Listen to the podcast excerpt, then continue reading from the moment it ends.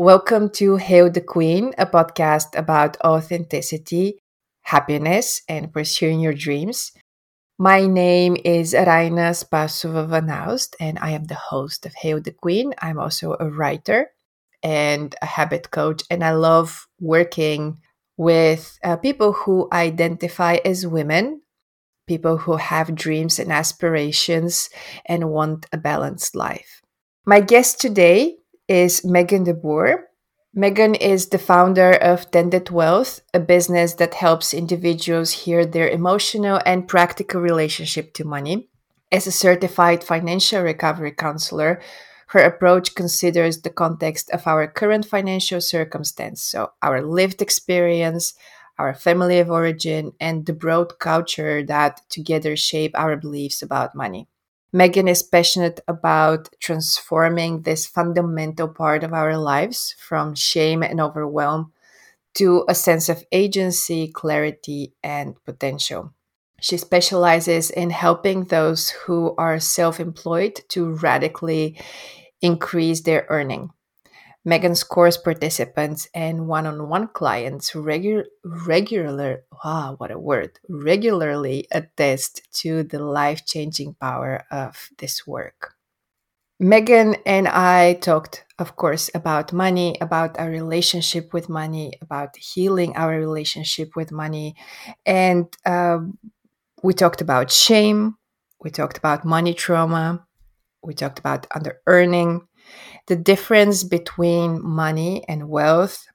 We talked about noble poverty. Uh, we talked about abundance. And we finished with some practical tips from Megan on how to gently start healing our relationship with money. So I hope you stay till the end. I'm, I'm more than sure you're going to enjoy this conversation. So now I leave you with the best part of this episode my actual conversation with Megan deBoer. Enjoy.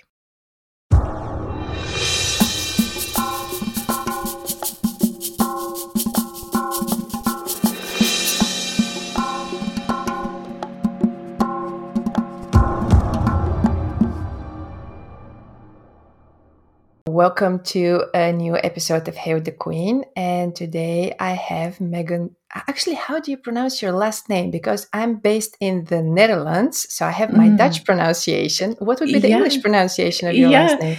Uh, so it's De Boer, and um, and it is Dutch. So I'm not sure how you pronounce it there, but yes, it's very very close to that. De Boer, De Boer. Yeah. Okay. So welcome to Megan De Boer and uh, De Boer. and um, the more important part, of course, of the conversation is not your last name, it's what you do and the reason why you're here.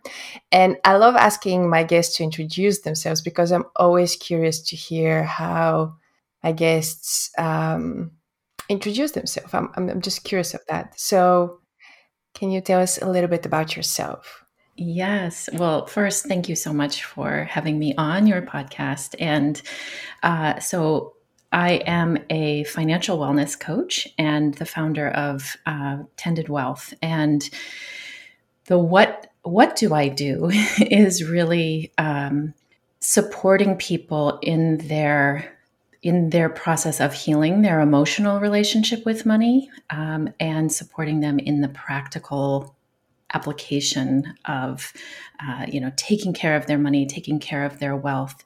And my specialty really is at the intersection of those who are self-employed so really helping people with earning and um, the intersection between their business and what they need to earn to support their lifestyle and uh, their business. And i work with a lot of uh, heart centered entrepreneurs and artists and creatives. And um, it tends to be an area where uh, there can be a lot of conflict about um, about money and what it means in our lives and uh, value and and worth and um, it there just tends to be a lot that comes up around money. Uh, it is it tends to be a very conflicted area of our lives and and my role is to really help facilitate a different uh, a different relationship with money and well, which is one of the reasons why I wanted to have you on the podcast because you're not that much focused on the how-to part of dealing with money, although you do mention that you combine the practical and emotional part. Uh, but re- what really stood out to me, and I'm always drawn to to you, is that you also um, focus on the emotional aspect of or actually as you called it the relationship with money. And by the way i just want to say that i always thought that your website is called tender wealth although i've been on your website so often. It's just now that you mentioned it's tended wealth. Um, yes. just interesting but let's talk about the emotional part of um, in the relation in our relationship with money the other thing that i'm always very curious about is how did you end up doing what you do now? Because as I was on your about page, I saw that you actually graduated as uh, what was it? Com- comparative history. Yes, which has nothing to do with with money. I know. then you went through being a bookkeeper.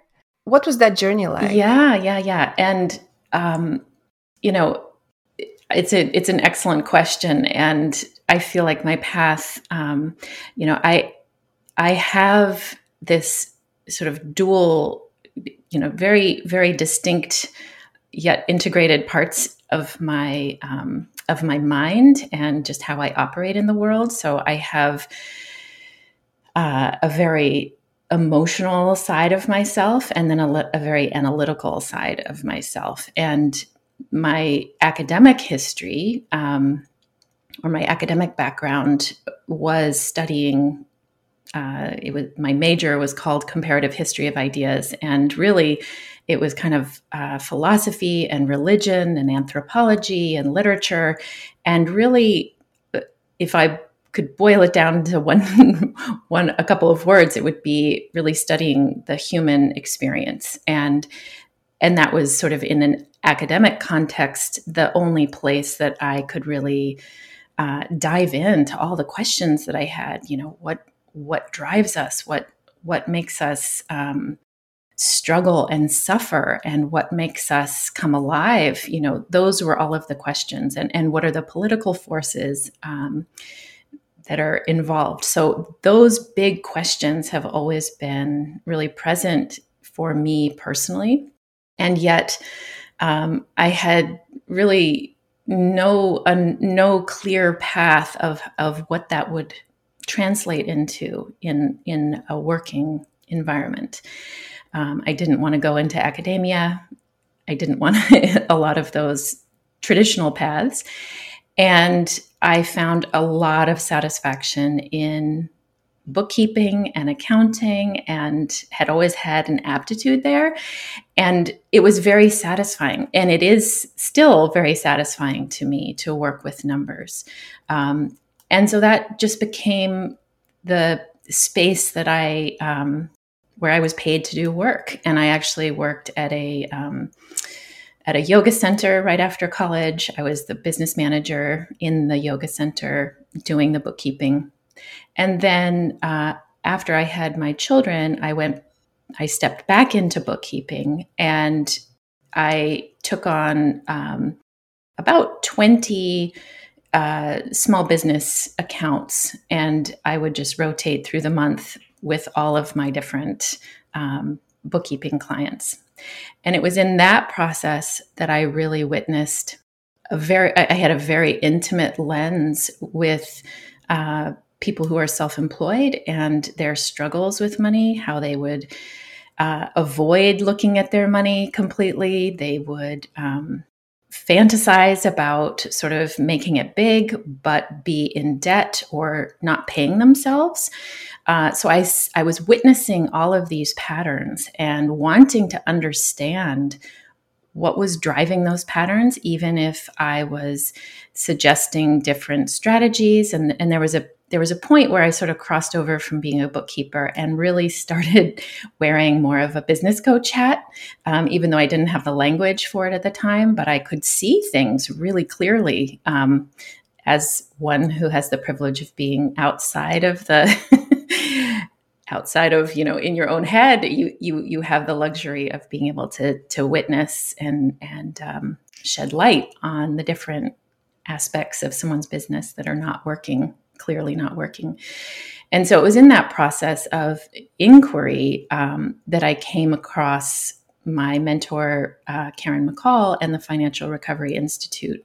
And it was an immediate, um, intuitive, and you know, just a clear knowing oh, this, this is the piece that I have been missing. This is the piece that uh, sort of clicks everything into place. And it was understanding the patterns of under earning and the patterns um, that I also knew were true for myself as well, and um, and that took me on the path of um, of this, you know, embarking on the certification and and starting to do this work myself, um, and in the process, really addressing uh, some chronic patterns that I had um, around uh, earning and around wealth and money in general, my own relationship with money. So that's a long answer, but that's really what has brought me here. and as I'm listening to you, what comes to my mind is that because you work um, exclusively, I guess is the word, with um, solopreneurs. And from my own experience, personal experience, but also as a coach working with um, solopreneurs, I noticed that when you own your business, uh, one of the things that could easily happen is um, that you don't separate your business from yourself. Yes, yes. And then what also happens, again, personal experience also from myself, but working with other people as well, is that I guess then it's also very easy to see the relationship we have with min- uh, with money as a the person the relationship i have with money as a person uh, as an individual and i bring that into yes. my finances financial relationship. Oh that got very complicated oh no i know exactly what you're saying. Just that that there because there isn't the boundaried separation between yourself as a solopreneur and your business or it's it's a it's it's harder to separate or um, it's very common for them to be enmeshed and intertwined, sometimes even the actual accounts, the actual bank accounts, um, that it's very easy for that line, uh, for there not to be a line and for there to, for that uh, your own relationship with money to then cross over into your business and for your own relationship with money to sort of contaminate the business for lack of a better word sort of a negative connotation. But it but it but it happens. And it's where the drama with money you know where we um, project our fears and our fantasies and our unresolved um, you know money trauma we will continue to play out that drama in our um, in our business. And there's just when we own our own business and when we are responsible for earning our income um, it's very different from receiving a paycheck you know where you negotiate your salary one time or once a year. It's when you're self-employed you are having that conversation you are confronting that conversation on a on a daily basis sometimes multiple times a day. So it can be very confronting and um, and it's where there's so much uh, sort of so much behind closed doors and so much that is secret and shameful about that part of a business owner's life not being uh, neat and tidy and all buttoned up. And there's this, you know, front facing how you are showing up in the world, you know, how you are presenting yourself as a business owner, as successful. And then there can be this very shadow side that's filled with a lot of shame. And it's tragic to me because I know that that piece is holding is often holding people back. You know, it's it, it's where imposter syndrome can kind of sneak in and feel um, like, oh God, if anyone saw, if anyone knew what is really going on, that I'm in a lot of debt, or that I don't save enough for my taxes, or I'm not really paying myself as much as I need to, or I'm really not actually keeping the money that I claim to be making. You know, my business actually costs so much to run that I'm not actually, uh, I'm actually not profitable. So, to me, I I just feel so passionate, especially for those who are in um, in service, you know, supporting other people. That the the money piece um, that we give a little space, that we normalize that this is hard, this is really challenging territory. And it's where you're confronted with so much stuff right out of the gate when you work for yourself.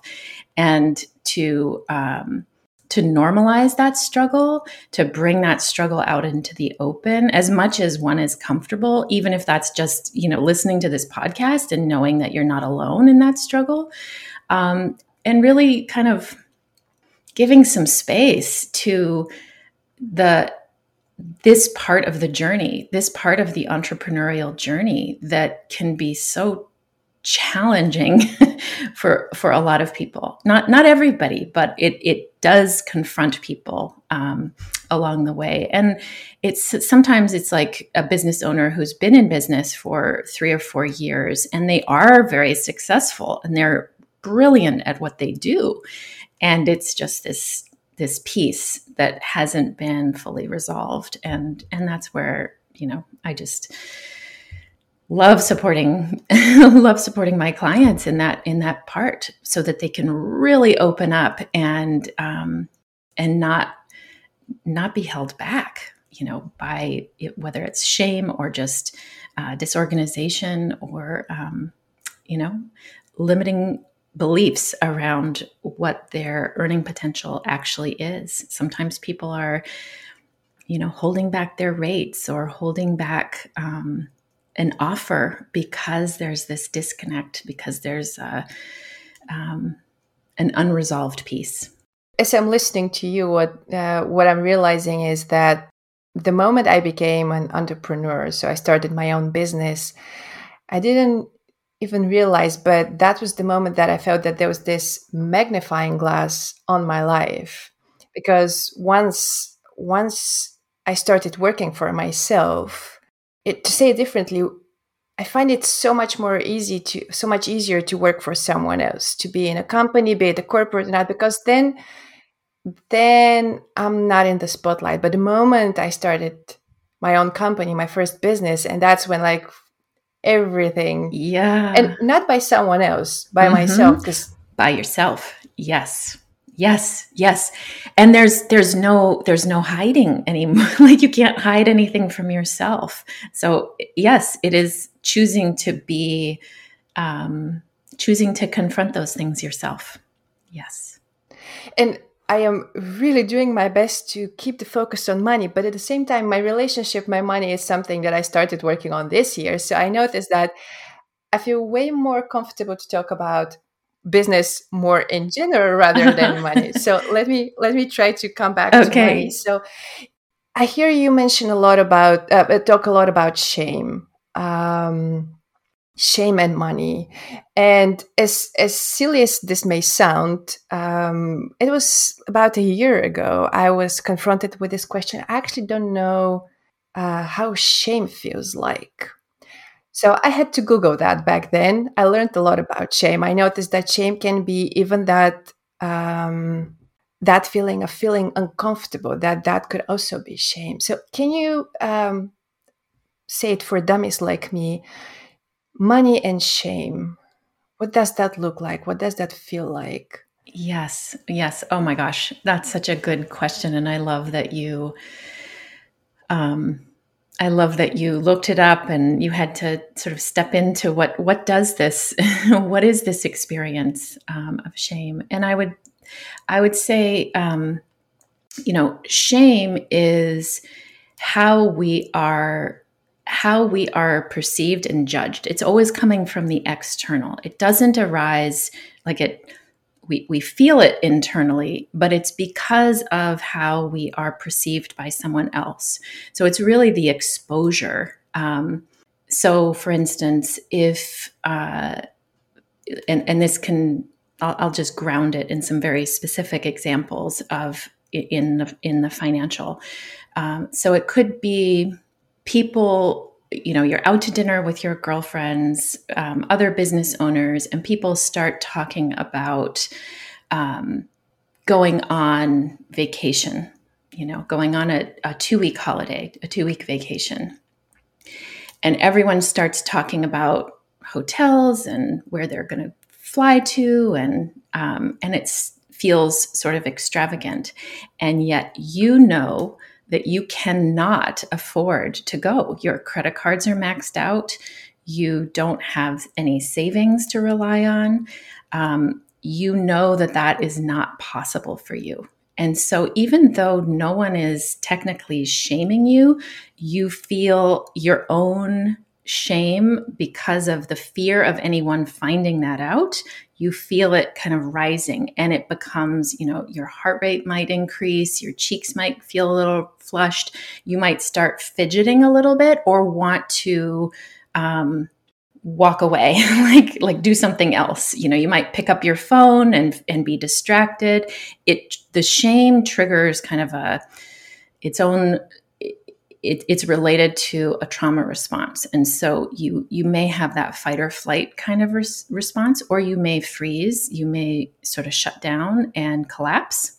Um, so shame looks different for everyone and it's really helpful to kind of tap into even just noticing and observing what kind of um, like what what physiologic response tends to come up for you you know whether it's flushed cheeks or heart racing or collapsing or um, fidgeting or kind of wanting to stand up and like all of a sudden you you like it can it can also happen just listening to someone on a podcast talking about how much they have in their have in investments you know and you get really uncomfortable like you, you may not even be conscious that that's what you're getting uncomfortable about but all of a sudden you are in the kitchen trying to find a snack and you're sort of distracting yourself and it's a way to get away from the discomfort of um, the acknowledgement of where you are in relation to this um,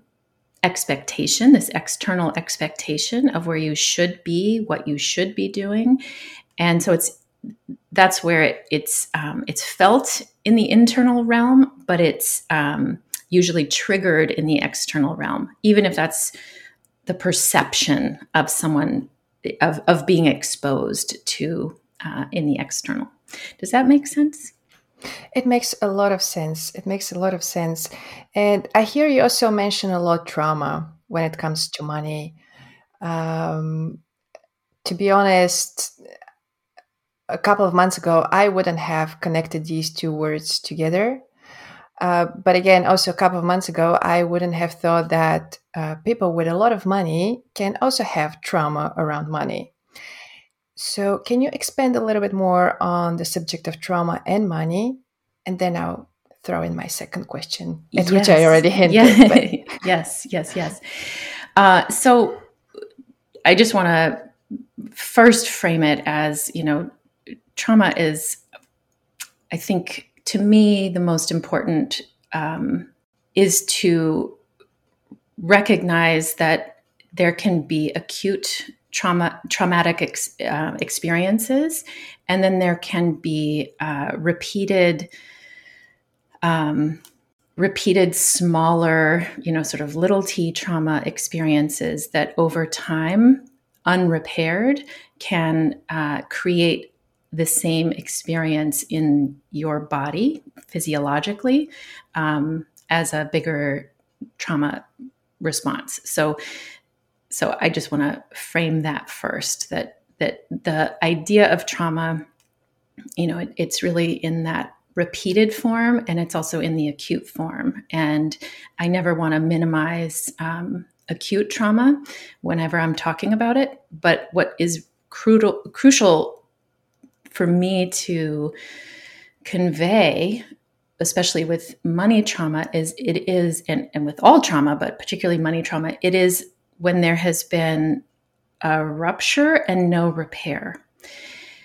So there's sort of a, a skip in the record or that there's there's an experience that hasn't had resolution. And in money specifically, that can be money trauma can be from poverty or periods of pro- poverty, um, where there is a there is a very visceral experience of not having enough to eat not having enough, uh, you know, like really living hand to mouth, only having a couple of dollars in your checking account, and living in that state of actual fear, you know, physiologic, you know, your your safety is at risk. You are in that heightened alert state, and um, prolonged. That can be that becomes money trauma. You know, it can be in one instance, it can be over time.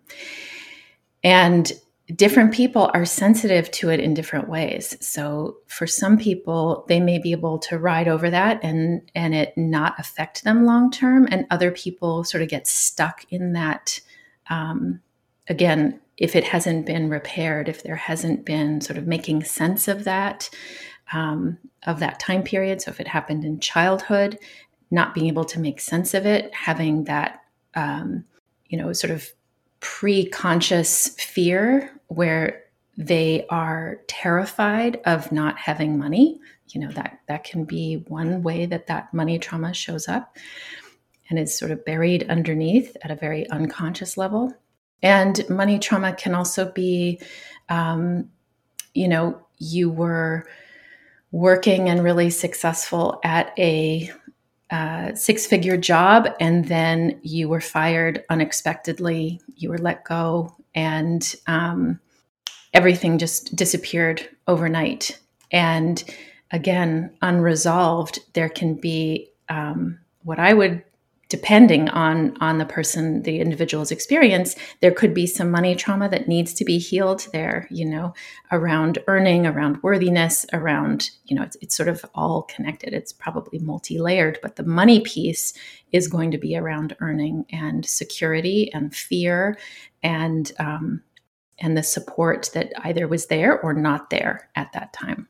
And you gave examples of of the bigger the acute trauma uh, can you can you also give a couple of examples of what you mentioned, the smaller repeated instances of, of trauma? Because somehow when when I think of trauma, the thing that usually comes to my mind is the big thing, and I do appreciate you mentioning that. Um, but I recognize that there are also instances, not only with money, but again, coming back to money, staying mm-hmm. the subject of money, it's usually that those repeated instances that um, we don't really see as trauma, but they are they have that effect on on us. So if you can give a little bit a couple of examples. Yes. Um, so these are these I would say are um, you know it really depends on the individual. This is not going to necessarily be for everyone, but I would say that um, those who are highly sensitive and highly attuned in in a relational way. If they are um, let's say they are a solopreneur or uh, you know they're they're self-employed and they're a service-based business owner and they are um, they are working with a client who sort of repeatedly questions the value of what they are receiving from their work they're maybe not, um, maybe they're balking about whatever they're supposed to pay for the service. And they're kind of constantly undercutting or saying, like, gosh, this is so expensive. Or, you know, they're, they're making comments like that where it's, there's there's that crossover between um, a person's value or you know the the interpretation is the mm-hmm. person's like i am not valuable like that's the message that is being communicated in that in that instance and if that is happening repeatedly repeatedly repeatedly then there could be like bracing and defensiveness that comes up for that um, that solopreneur whenever they are mm. um, in that conversation around money and their rates and um, where they are starting to be defensive like they're not stating their actual rate. They are um, all of a sudden out of their mouths comes um, a lower rate than they just decided that they were going to be charging. You know their their rate from two years ago you know this this has happened. I've seen my clients do it um, or heard of it happening and that is a trauma response from that repeated um, and, and, I would say it's it's this is where money trauma can be so interesting because that's where it sort of shows up. But of course, it has much deeper roots and um, in someone's history, in their own interpersonal relationships, um, and it's being expressed in this very specific way with earning in self employment. Um, so it becomes trauma you know, like it becomes money trauma, but sometimes the origin is a little bit deeper than that. So interesting. It's um, it's very fascinating. Earlier, you also mentioned under earning, and well, actually, the example you just gave is of when asked about your fee, instead of saying um, an X amount, you say ha- half of it um, because of money trauma. And that was one of the fascinating things I learned about money. Um, it was actually through a book that I found as a recommendation on your website. Um, which one was that? Um, the Soul of Money by Lynn Twist, I believe. And that was the first time in my life that I recognized that people with money can also be under earners. They can also have a very trauma, traumatic, traumatized relationship with money so, um, how is your approach different to people who um, who struggle making money, and to people who already make um, an X amount of money, say six figures? That's an excellent question, and um, and it really it, it's so interesting how it shows up in a different way and and you, what you're speaking to is so important because when we think of the term under earning we think of low earning when it actually can span a pretty wide range of earning um, it's not always an indication it's never an indication of how hard someone is working or not working. So first i just want to um, dispel that myth. And it rarely is you know it's it's sort of more obvious at the lower earning in the lower earning range. Um, but it is always you know there's always the potential for it to be present in the higher earning tiers as well. Um, and in terms of how I address that with clients, uh, for me, it is the expression of it is always, um, while the expression is different, sort of the root of it is the, or, or the common denominator is that someone is not uh, really honoring their own needs and their own worth. And needs um, is we I, I, like to really look at a lens look through the lens of that need in a really holistic way. So the need is are you supporting yourself? Are you sustaining yourself? Do you have adequate savings in reserve now and for the future? Do you uh, you know are you um, are you protecting yourself from any debt now or in the future? Um, that is all part of the lens that I look through to make sure someone is actually meeting their needs. Um, but beyond that, it is looking at soul needs, looking at practical needs, looking at, you know, is someone able to really, you know, they may be making six figures, but they may not have any time at all to enjoy their lives. They're sleep deprived, they're exhausted, they're burnt out.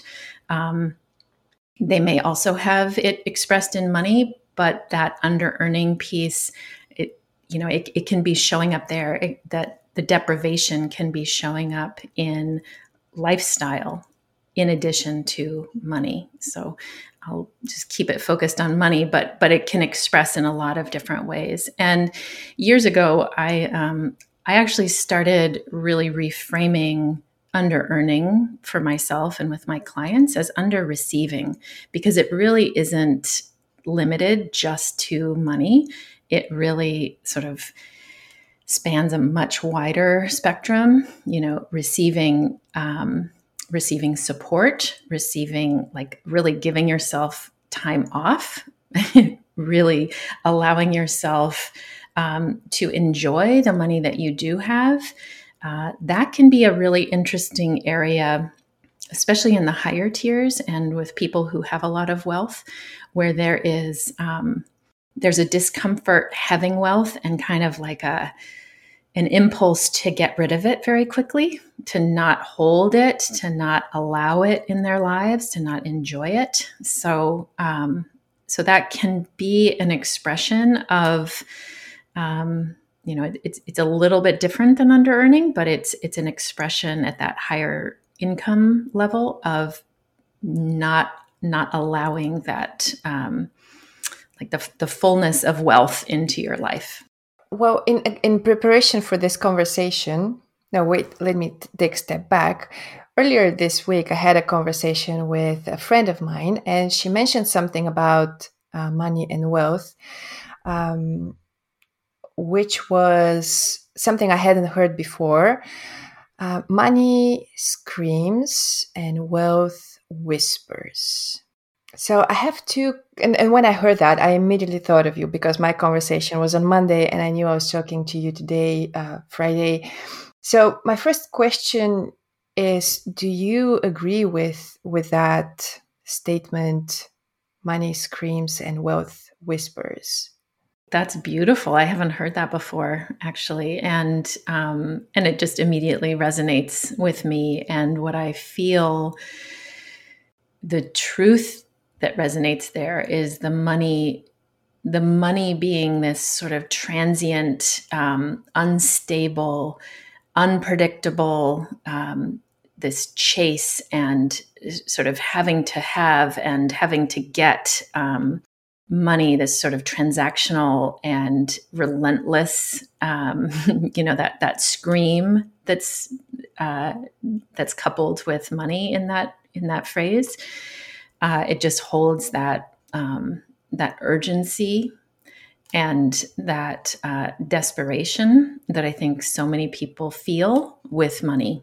And wealth is um, stable and slow and um, spacious inherently. Uh, and so coupling it with that whisper is like it's not demanding as much attention. It's quiet. It's um, it's there in sort of in a subtle way, not in that um, loud and demanding way. So yeah, that's that's what immediately um, comes to mind.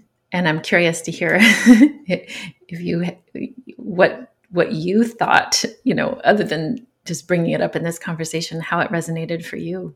My first reaction was that I um, felt a very deep connection to those words, and it gave me a lot of um, peace and comfort recognizing that wealth whispers, um, especially because me, myself, and I, because I am a, a quieter person, I'm, um, I wouldn't necessarily say introverted, but I'm a sensitive person. I like observing, I like listening. I don't like um, that tendency, which is very promoted these days. I guess these days, I'm not sure, of always having to say something which again tying it to money i think is something that i feel is very often promoted as the way uh, of running a business of having a business screaming screaming on social media screaming about what you do who you are.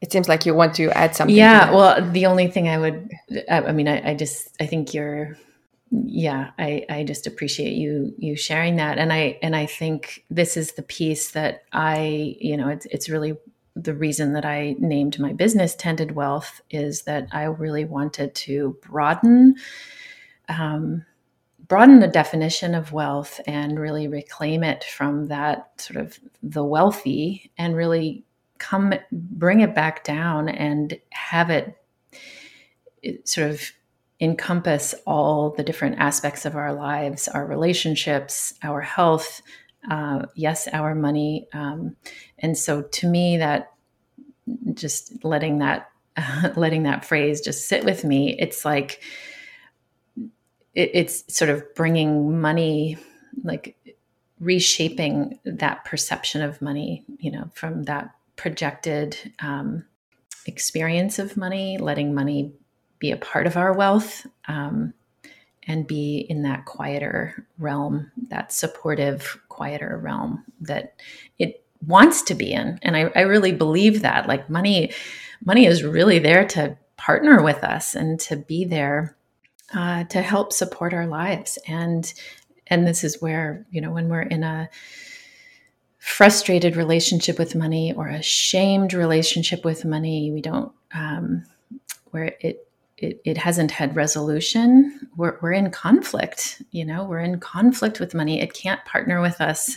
It wants to and and we're we're sort of fighting with it turning our backs to it or judging it or shaming it or rejecting it you know in you know subtle and not so subtle ways rejecting it. Um, so coming into relationship with money is the path to coming into relationship with wealth and having it be that quieter whisper rather than the scream. As I'm listening to what you're saying, um, and I've been looking at my notes and I really cannot find that, but um, there was that beautiful thing you said on your website. It was about, you have to help me here. Uh, it was about that having less is morally better? yes. Yes. And so I would appreciate if you can can say yes, that in a better yes. and clearer way than yes. me. But my question is, um, and I'm not sure there's really a question here, but as I'm listening to you, what I recognize is how, uh, for instance, um, I noticed that we we I've I, I can speak only for myself. There is that preference to say, affluent uh, no abundant that's the word abundant. But abundant is not necessarily wealthy. And again i'm not sure there is a question here it's just these these things came to me as i was listening to you how how we how i use abundant how i notice other people use abundant but at the same time i'm not sure that these people have um what's the opposite of conflicted relationship with mm, money. harmonious harmonious. So I'm just rambling here. Mm-hmm. You know, yes, yes, yes.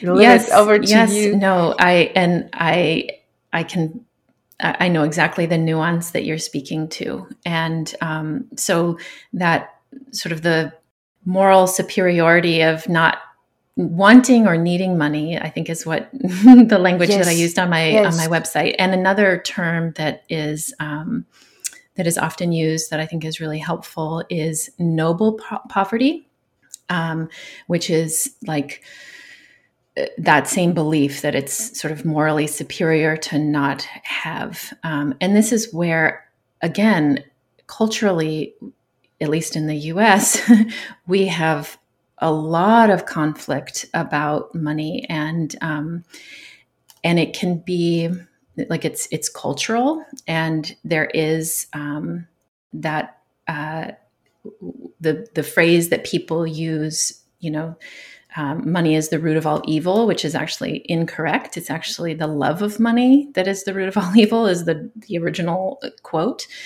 Um, but it's where there has been so much corruption over time and because we have this uh, corrupted, conflicted relationship with money in general, uh, or there's the, the, history of that, um, and it, it, goes really deep in in the U.S. at least. Um, I would say most most other Western countries, but particularly the U.S., we we have a deep conflict. Um, an obsession with money and a disgust with money.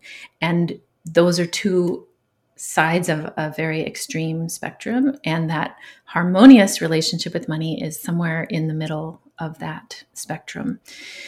Um, and so the nuance that you are speaking to is like the language around abundance, attracting abundance, um, you know, speaking to that side, which um, is so beautiful in one sense, but it has kind of a, a, a shadow to it, I notice, where um, sometimes it's like before people, you know, it's like this aspiration to have this abundant life before there has been res- real resolution with the money, the actual money piece.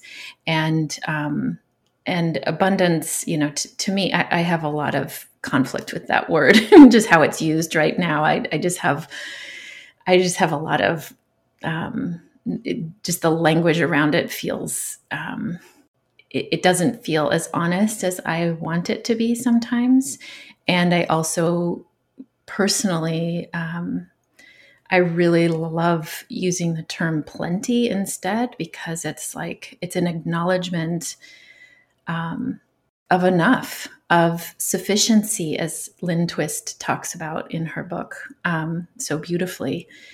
It's like the uh, there is abundance all around us, but how much abundance do we personally need? You know, and and just really recognizing and that and that's kind of that harmonious center that each individual has to come to.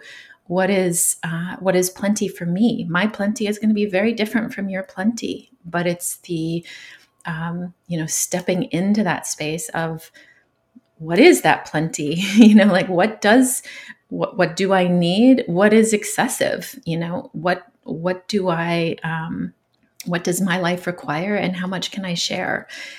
With a very honest reflection, where you're not jeopardizing your own well being, and this is what um, comes up on the sort of noble poverty side is like anything beyond um, you know the bare bare bare necessities is excessive is i'm i'm not worthy of that you know? It's it's this very constricted and restricted sense of what is um, what is possible for them personally. And so a lot of the time with my clients who are at that end of the spectrum it's really stretching uh, stretching the possibility, stretching what the potential is um, for that person, making sure that they are actually listening to what their needs are. So I'm not sure that I necessarily answer. I know it wasn't necessarily a question, but I'm just wondering if that. You, you did talk about what uh, I was aiming for, so thank you for that.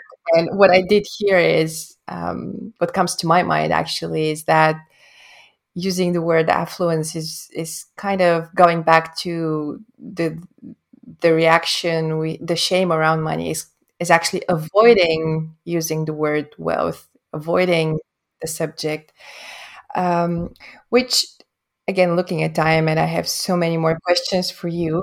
Um, but let's let's try to wrap up this conversation so um, what would your advice be for uh, people to get them started on this journey? Apparently, working with uh, with you would be an amazing start. And I'm not saying this to promote you, but because I genuinely believe that we, well, most of us have this this wound in us, this trauma in us uh, from one experience or repeated experiences, um, and avoiding it is not is not the answer to, is not the solution. So what would be um, a gentle way for our listeners to to heal their relationship with money? Yes um, well i really I, I think i am and i love the that you use the word gentle and that's inherent in my work is for for you, the listener, you know, to to step into this space, especially if it has been fraught. Either um, you notice, oh yeah, I really avoid the topic of money. I feel a little squirmy when it comes up. Um, I don't like looking at my bank balance. Um, all the way to like, oh, I'm ready to start uh, really tackling my investments and start building wealth, but I'm intimidated or I feel overwhelmed. So it's anywhere along the spectrum. Um, my highest recommendation is to really uh, give yourself as much space as you need to um, be in your body and get support with that as you are stepping in to confront whatever small action it is, even if it's just a conversation, even if it's just listening um, to more in depth podcasts, whatever the small action is, you want to make sure that you are coupling it um, with sort of active gentleness, active compassion. So, um, giving yourself kind of a bridge. So maybe it's like, I'm going to open up my online bank account while I'm listening to really soothing music or while I have my coziest sweater on. And you are sort of reminding yourself, like, I'm wearing my cozy sweater. I'm safe and I'm protected um, as I step in to confront this thing that's really uncomfortable and really hard. And again, there can be a huge spectrum in that discomfort. Um, but you want to be gentle with yourself and not um, not create new patterns that make money a scary space or a threatening space. So you that's that's a lot um, of my work with clients uh, who have that um, that shame trigger or the uh, trauma trigger where you may go into fight or flight you want to really be um, so so soft and gentle with yourself as you step into that space. Uh, so that's really always my my highest highest advice. And it's it's so hard to remember um, in the moment to give yourself that time but it really can make all the difference. And it can it can be just just taking a moment to ground and be with your breath for a few breath cycles before you do whatever it is that's hard. It can be um, calling a friend and saying I'm about to do something kind of hard. Can you just stay on the phone with me for five minutes? You know, well, while I look this up. you know, they don't even know how they have to know what you're doing, but it's just whatever is soothing to you that you can couple with that hard thing makes it easier. And it uh, allows you to have less and less um, sort of physiologic resistance as you step into the harder things. And it makes it easier when you then raise your rates and have that first conversation with a new client and you are stating that rate, you can drop back in. You don't have as much blocking you um, from engaging because our relationship with money it shows up in paying for your coffee in the morning all the way to um, you know sending an invoice to a client. It, it, our relationship with money shows up in all of those different places. So the more you can clear that pathway and have it be really uh, gentle and supportive, the more you are training that uh, in your brain to be something that is um, available to you and full of all kinds of possibilities. Beautiful. Thank you so much. And then a little bit to the side, but still connected to our conversation, a little bit on the side. As a bookworm, I really need to ask you have a wonderful page with resources on your website, which I will share in the description of this episode. But if you could pick, one book to support our conversation or to, to help our readers expand on our conversation or the subject of money, which one would that be? Oof, just one. that's that's so tricky. Well, I would say um, my favorite um, overall resource would be, you know, especially for this conversation. Um, I would really say, especially for sort of the entrepreneur, overcoming under earning is a really powerful book um, for people who who any of that part of the conversation resonated that would be a really powerful book to start with. And then, not necessarily on the subject of money, but which book are you reading these days?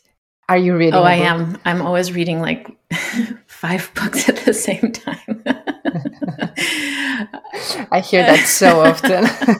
um, so, at the moment, um, I am reading. I'm reading and loving a Emergent Strategy by Adrienne Maree Brown.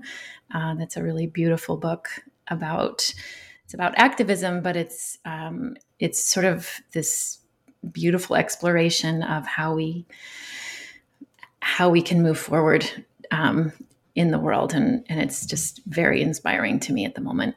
And then my really final question for you is where can our listeners find you? Well, you you can um, go to my website tendedwealth.com and i really am only on instagram at um, at tended wealth and that's that's the best way to connect with me uh, virtually in the social media world. So i would love to connect with anyone and and um, and support you in your own uh, relationship with money and and opening up wealth and the possibility of your future. Hello again, it's me, Raina, the host of Hail the Queen. Before you go, three quick things. First, thank you so much for listening. I hope you enjoyed this episode as much as I worked on as much as I enjoyed creating it.